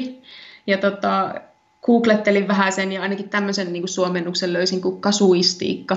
Okei. Okay, Mikä okay. kuulostaa todella kummalliselta, mutta... Joo, mäkin googlettelin sitä, että mit, mitä se on nyt suomeksi. Mutta mut käytännössä, jos sä vähän avaat, eli, eli nyt kun me, me aikaisemmin puhuttiin siitä, että se näyttöön perustuva valmennus ei ole sitä, että otetaan meta-analyysiä suoraan käytetään niitä tuloksia valmennettavilla, vaan pitäisi enemmänkin hyödyntää tämmöistä niin kuin kasuistiikkaa tai tapauskohtaista päättelyä, niin tota, mistä, mistä me tässä niin sit puhutaan? Joo, eli tota, tämä kasuistiikka niin kun on tämmöinen vanha päättelyn muoto, mikä tota, nykyään sitä enemmän tässä siitä puhutaan niin erityisesti vaikka bioetiikan tota, kontekstissa, taikka sitten niin kuin lakikontekstissa. Ja tämä on niin tämmöinen ajatus siitä, että tosiaan kun siis nyt vaikka mietitään näyttöön perustuvaa valmentamista, niin vaikuttaa siltä, että nämä tämmöiset lääketieteen kontekstista perustuvat säännöt ei välttämättä päde. Ja me ei vaan kerta kaikkiaan niin pystytä aina toimimaan niin kuin jotenkin yleisten linjojen mukaisesti. Mutta toisaalta ei myöskään niin haluttaisi ajatella, että tämä nyt tarkoittaa sitten, niin kuin, että ihan mikä tahansa käy. Että jotenkin pitäisi löytää sellainen niin balanssi näiden eri vaihtoehtojen väliltä. Ja mä sitten niin kuin tässä artikkelissa ehdotan, että tätä voisi miettiä tämmöisenä niin kuin, no, kasuistiikkana.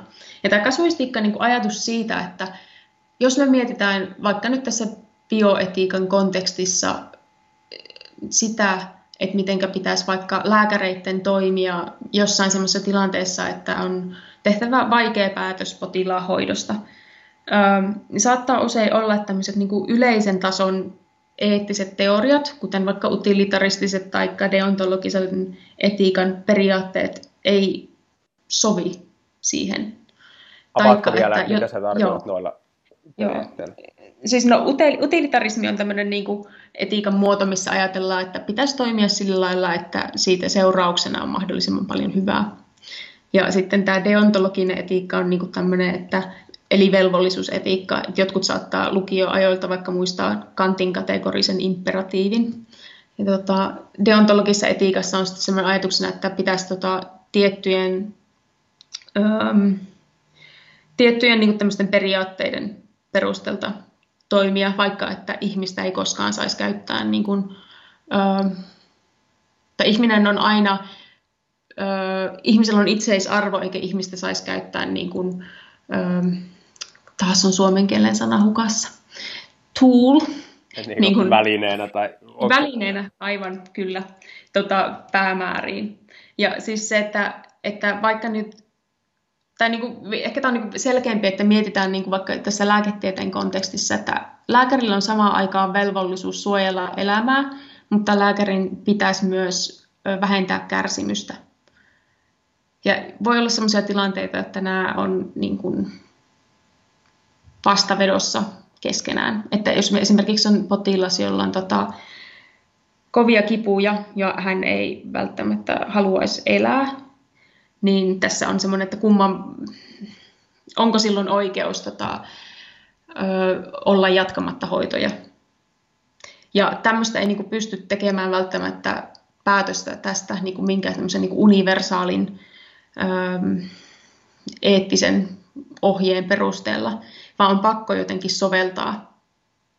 Ja samoin niin kuin monissa muissa tilanteissa on sellaisia, että jos mietitään sitten vaikka niin kuin vähän käytännöllisemmältä kannalta, että ei ehkä olla tämmöisessä kuolemantilanteessa.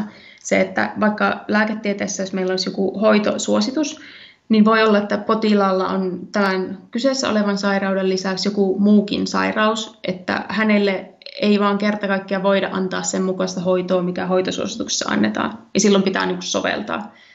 Tai voi olla, että on joku tilanne, että ei kerta kaikkiaan ole ohje, olemassa olevia ohjeita tähän ja silloin taas pitää jollain tavalla soveltaa. Ja samalla tavalla nyt sitten tässä niin kuin urheilukontekstissa voi olla se, että meillä nyt on se huippuurheilija, joka on harjoittamassa sitä maratonia siellä Johannesburgissa ja on ähm, kuuma ja jostain syystä olisi kaikki saatavilla oleva meta-analyysitieto, niin tota, sellaista, että se ei ole sovellu tähän niin kuin Johannespurin olosuhteisiin sillä hetkellä, niin silloin pitää jotenkin keksiä, että mitä me sitten tehdään. Ja kasuistiikassa sitten ehdotetaan sille, että tämmöinen äm, tyyppeihin perustuva tieto, eli semmoinen äm, paradigmatic cases, ähm, eli niin kuin periaatteessa vaikka tässä urheilukontekstissa olisi sitten, että sen valmentajan aikaisemmat kokemukset joko tämän kyseisen urheilijan tai joidenkin muiden urheilijoiden ö, tilanteesta sitten auttaa soveltamaan näitä tämmöisiä yleisen linjan sääntöjä tähän kyseiseen keissiin. Eli tässä niin kuin jotenkin voidaan miettiä vaikka, että no, tällä kyseisellä urheilijalla on niin kuin aikaisemmin kisoissa öö, harjoitettu jotain tietynlaista toimintaa ja se on siinä tilanteessa toiminut hyvin, joten voitaisiin ehkä sitten ajatella, että tätä niin voidaan soveltaa sitten myös jatkossa. Tässä kasuistiikassa tosiaan haetaan tällaista niin kuin keskitien mallia tämmöisen niin kuin absoluuttisten tai niin kuin yleistysten ja sitten toisaalta taas tämmöisen niin kuin täyden relativismin välillä.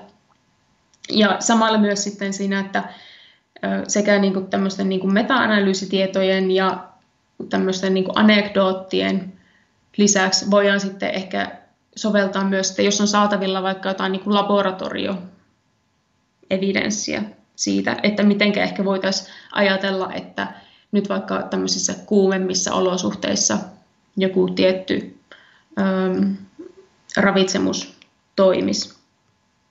Et se on tavallaan ajatus siitä, että yhdistellään erityyppisiä tietoja ja sen perusteella sitten toimitaan.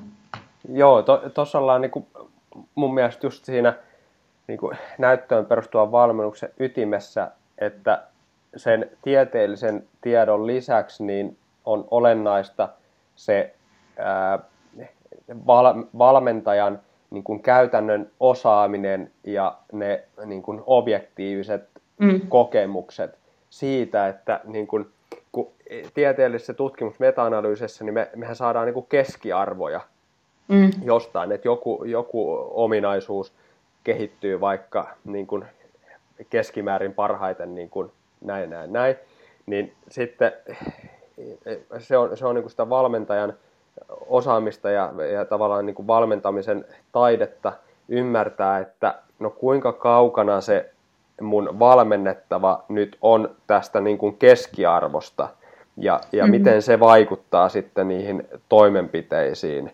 Ja, ja tota, tässä oli aika niin kuin, hyvä tuossa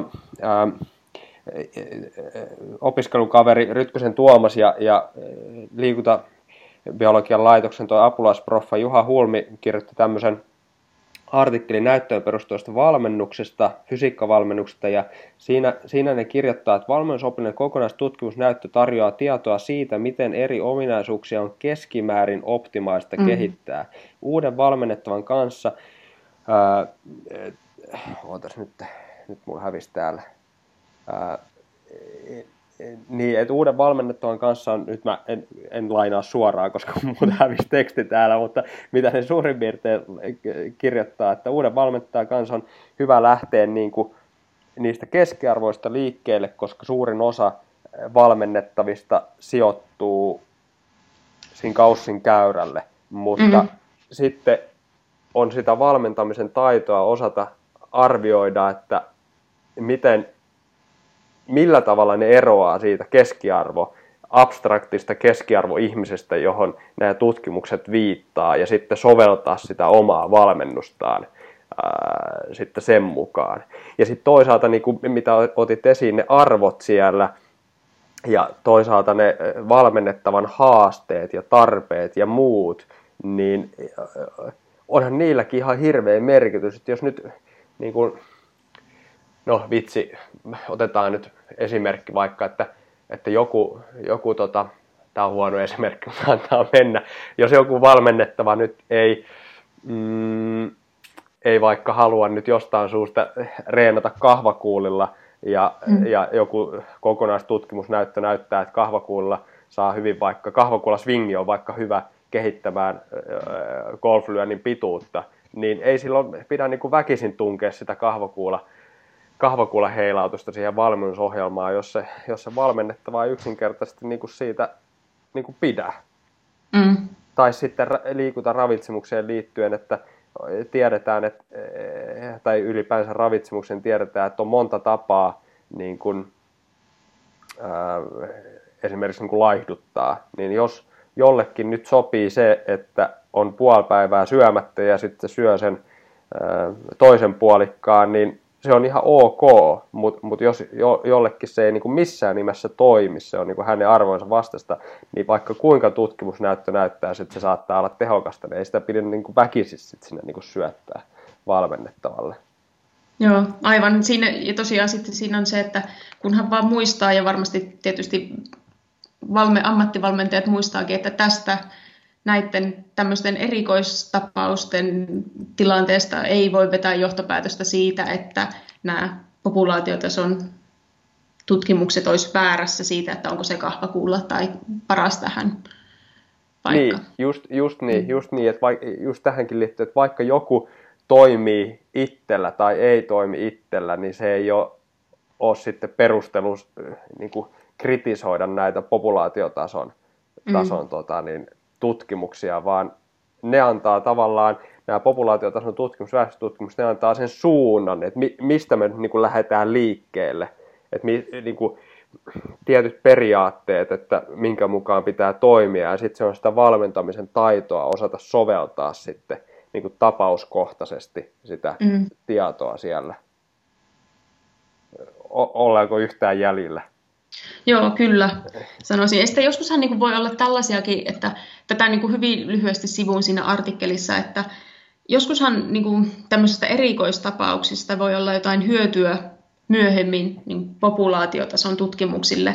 Että jos ajatellaan vaikka, että valmennettajalla olisi joku ähm, tai valmentajalla olisi joku valmennettava, joka olisi niin täysin poikkeuksellisen kummallinen sen suhteen, että miten hänelle sopii joku tietty treeni tai tietty tota, ravitsemus, niin tästä voi olla silleen hyötyä tieteelle myöhemmin siinä mielessä, että öm, se voi antaa jonkinlaisia uusia hypoteeseja testattavaksi tai uusia kysymyksiä, joita voi sitten myöhemmin kysyä ja tarkastella ja sillä tavalla sitten edistää sitä tieteen tutkimusta ja myös näitä sitten ehkä näitä populaatiotason ö, tietoja.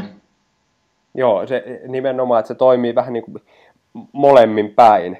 Mm. Ja, ja niin kuin hyvin, hyvin tota, useastihan on käynyt niin, että huippurheilijoilla on jotain niin kuin menetelmiä, oli sitten kestävyysurheilija kyseessä tai, tai sitten voimalajiurheilija tai joku podari tai joku muu, jotka kokeilee jotain tiettyä menetelmää ja sitten huomataan, että se toimii ja just niin kuin tuossa nostit esiin, niin sitten tieteilijät rupeaa tutkimaan, että hei, onko täällä, onko täällä jotain, tota, niin voisiko täällä olla jotain taustalla, että mikä, mikä vaikuttaa.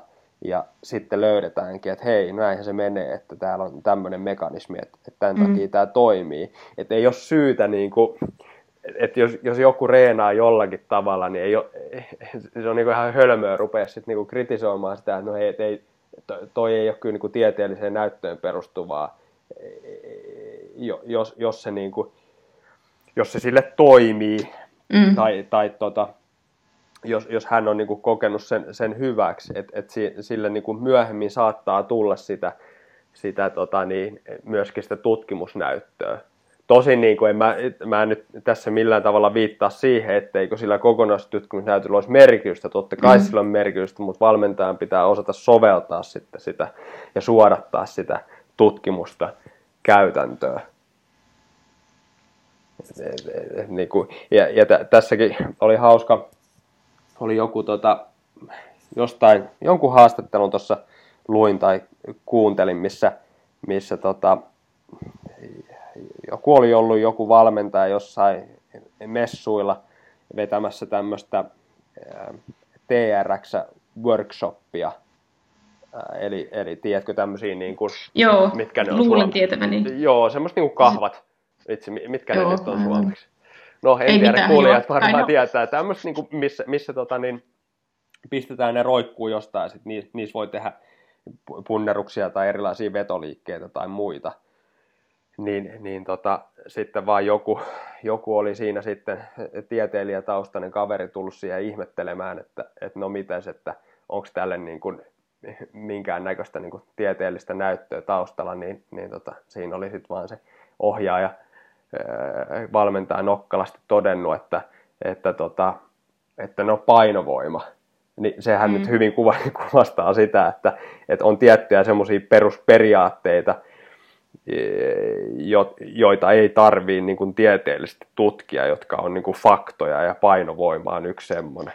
Että Tietysti ei, ellei ole flat earther. Niin, just. Mutta ehkä siihen ei mennä tällä kertaa. Niin, just, niin se on toinen, toinen keskustelu, keskusteluaihe. Tota, hyvä, hei, ää, otetaan vielä, otetaan vielä tota, sä, sä puhuit, että kirjoitit tuossa artikkelissa tuommoisen niin kuin N1-tutkimuksista, ja se oli ainakin itselle niin kuin uusi käsite. Avaatko vähän sitä, että miten, miten sitä, niin kuin, mikä se on ja miten sitä voisi hyödyntää niin kuin esimerkiksi urheilijoiden ravinto- ja fysiikkavalmennuksessa? No tämä on tämmöinen ähm, kanssa tutkimusasetelma, mikä on ymmärtääkseni ainakin niin kuin alun perin lääketieteestä peräisin. Eli N1, mikä on niin kuin nimensä mukaisestikin se, että tässä on vain yksi koehenkilö. Ja se yksi koehenkilö on tavallaan sitten sekä se tota, koeryhmä tai koehenkilö että sitten se kontrollihenkilö. Ja tässä tota, tälle koehenkilölle annetaan sitten niin kuin joko arvotussa järjestyksessä tai sitten tämän kokeen suorittajan päättämässä järjestyksessä, milloin se tietysti ei ole niin kuin täysin sokkoutettu, mutta tota, niin sekä tota, annetaan sitä tätä placeboa että sitten tätä, no lääketieteen kontekstissa yleensä sitten tätä lääkettä, jota tutkitaan. Sitten tietysti voisi olla niin kuin urheilukontekstissa ehkä se, että, että vaikka vaihdetaan sitä treenimetodia tiettyjen aika, äm, aikataulujen välillä. Ja tässä niin kuin ajatuksena se, että koska näissä tota,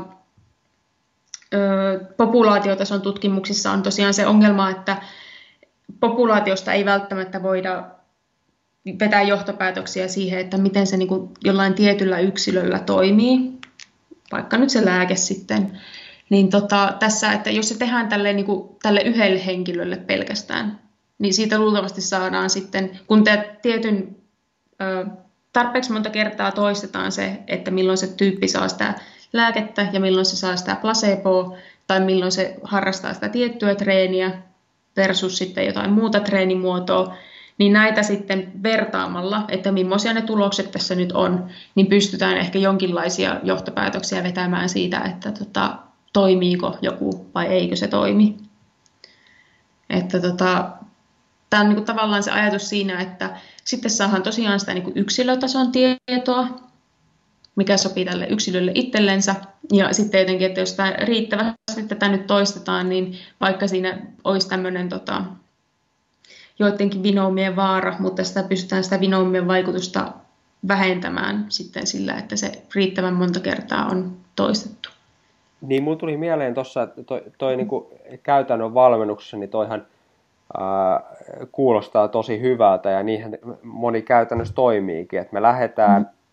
Tavallaan siitä keskiarvotilanteesta liikkeelle, mitä, mitä niin kuin tieteellinen kokonaistutkimusnäyttö antaa osviittaa. Ja sitten me lähdetään kokeilemaan, että no miten, toimisiko tämä, toimisiko toi ja niin edespäin. Ja sitten sit me saadaan sieltä niin kuin se, ää, se yksilölle paras harjoitusmenetelmä tai, tai ruokavalio tai muu löydettyä, mutta sä otit esiin noin vinoumat, niin millä tavalla, mm. kun tuntuu, että tämä on sit niinku tosi altis toisaalta niinku sit vinoumille, niin millä tavalla sit jokainen valmentaja pystyisi vähentämään näiden niinku vinoumien mahdollisuutta tämän tyyppisessä niinku tekemisessä?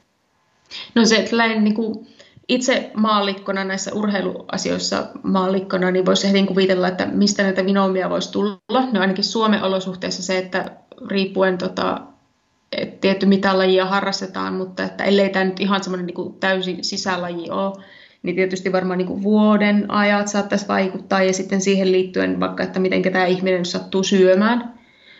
Um, mutta että tämmöisestä, niin kuin, tämmöisestä vinoomista niin ehkä voisi sitten pyrkiä eroon jotenkin sillä lailla, että pitäisi kiinnittää huomiota myös sitten siihen vaikka että se ruokavalio pysyy suunnilleen samanlaisena riippumatta siitä, että mitä treeniä siinä nyt harjoitetaan, että onko se sitä tutkittavaa vai sitten jotain muuta.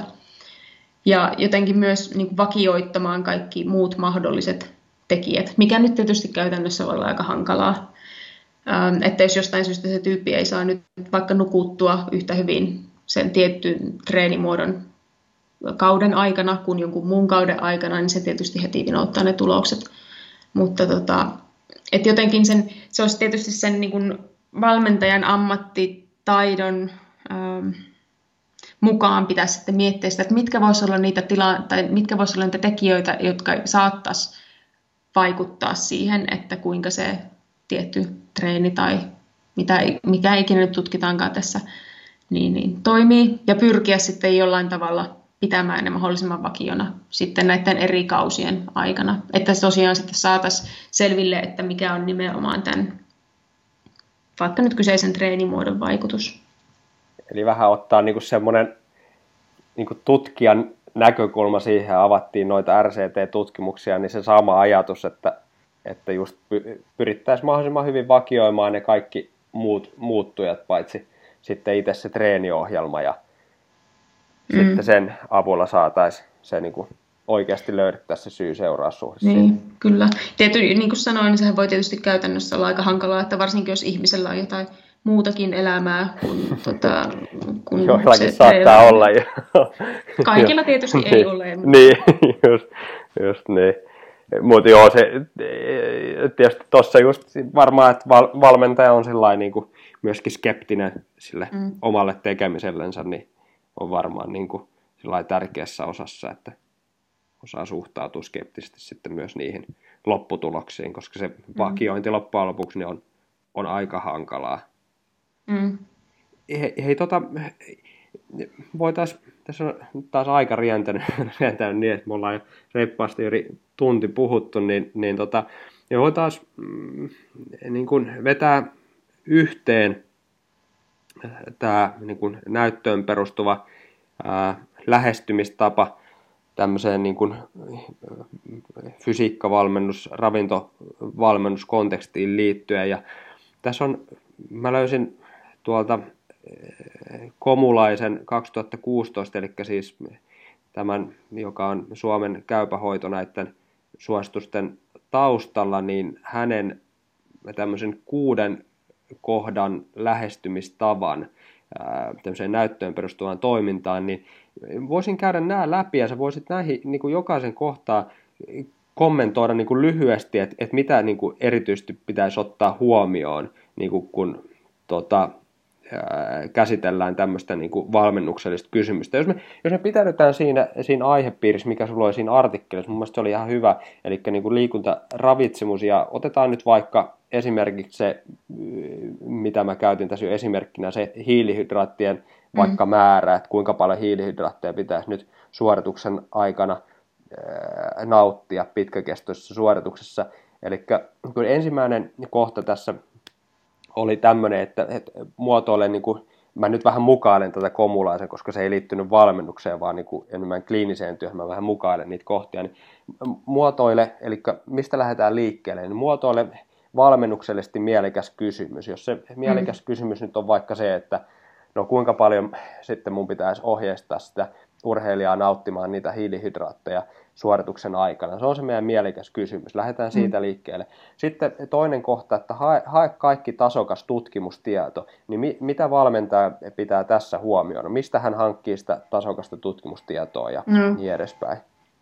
No se varmasti on niin kuin tässä, kannattaa mennä tota, näihin tieteellisiin ö, kantoihin, että riippuen sitten siitä, että mitä on tottunut käyttämään, että siis mun täytyy sanoa, että mä en ole ihan perillä siitä, että mikä on niin kuin yleensä, että mitä tota, urheiluravitsemuksen tyypit käyttää kantana, että me filosofit yleensä vain haetaan Google-skolaarista, mutta tota, että siis lähtee hakemaan tämmöistä tieteellistä tietoa jostain tämmöisistä niin kuin, tota,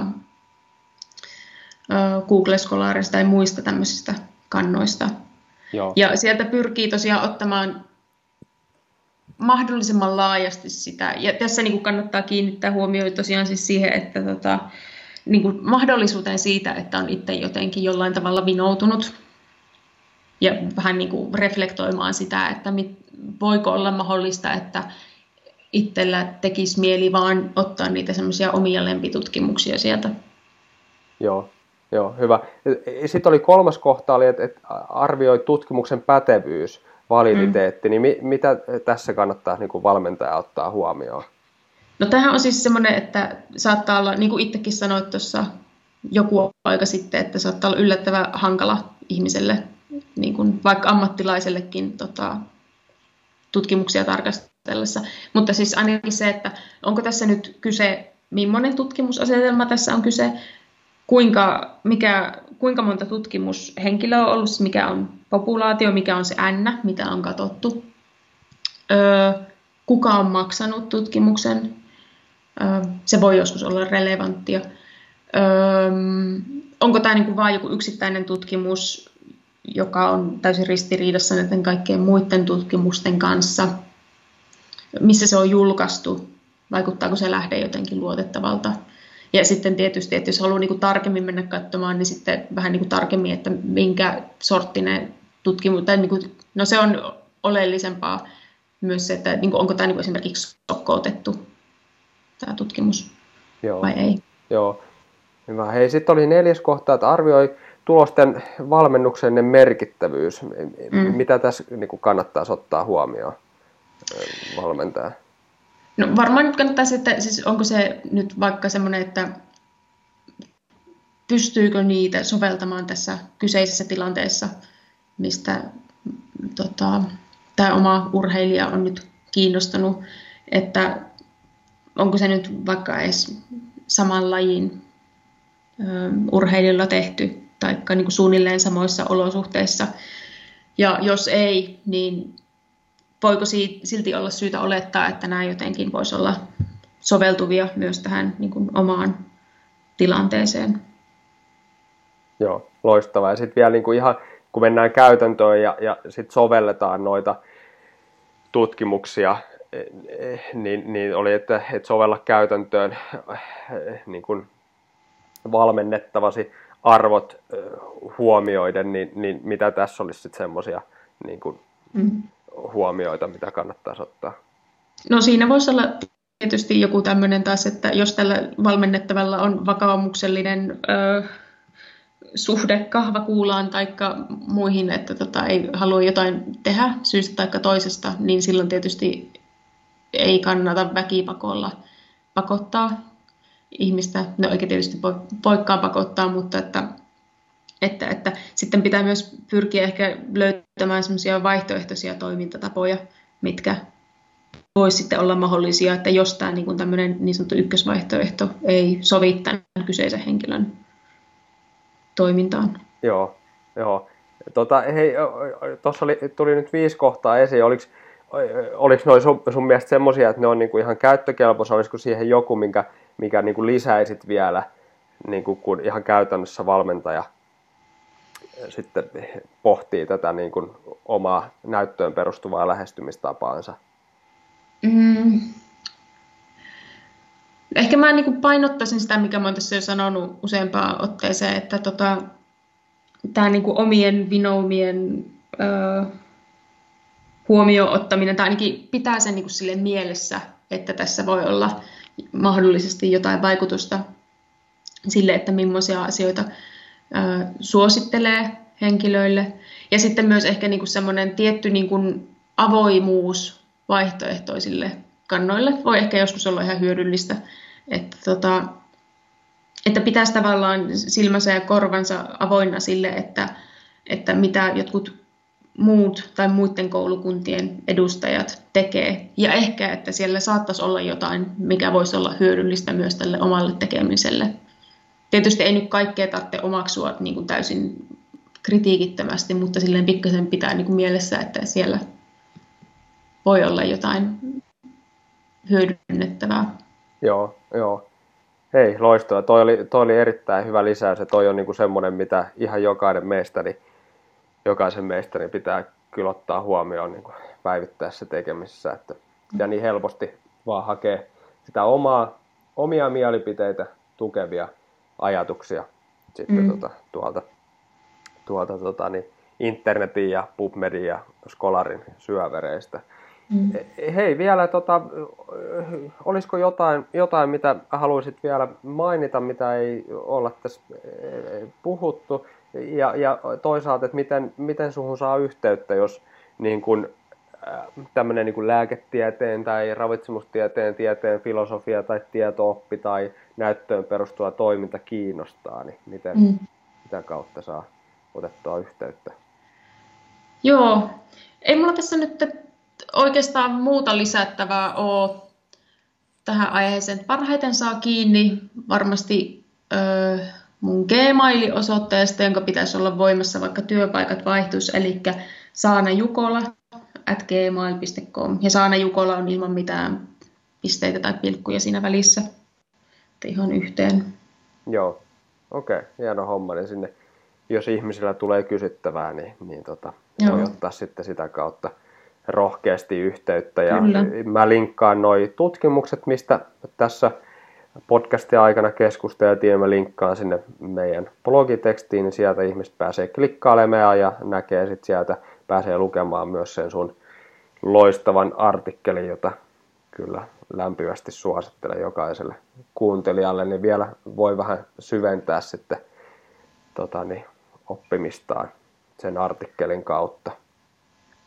Hei, tota, erittäin iso kiitos. Tämä oli ihan, ihan loistava setti. Me Joo. käsiteltiin niin kuin laidasta laitaa ja tässä niin kuin aika rientää aina, kun mielenkiintoisten asioiden parissa ollaan. Ja mä uskon, että tästä jokainen niin kuin kuuntelija oli sitten ää, tota, tieteentekijä tai sitten käytännön valmentaja, niin sai erittäin hyviä juttuja ihan sinne käytäntöönkin. Ja tota, hei, nyt on niin, niin kuulijat voi tutustua Facebookissa ja Twitterissä ja Instagramissa ja meidän nettisivuilla nyt on finland.fi. Ja, ja jos sä pidit tästä podcastista, niin jaa sitä somessa ja sitten kirjoita arvostelu tuonne iTunesiin, niin muutkin löytää meidän podcastin, niin saadaan sitten tota, niin, ihmisiä näiden mielenkiintoisten aiheiden pariin useamminkin. Hei, vielä kerran erittäin iso kiitos Saana Kiitos. tästä podcastista. Joo.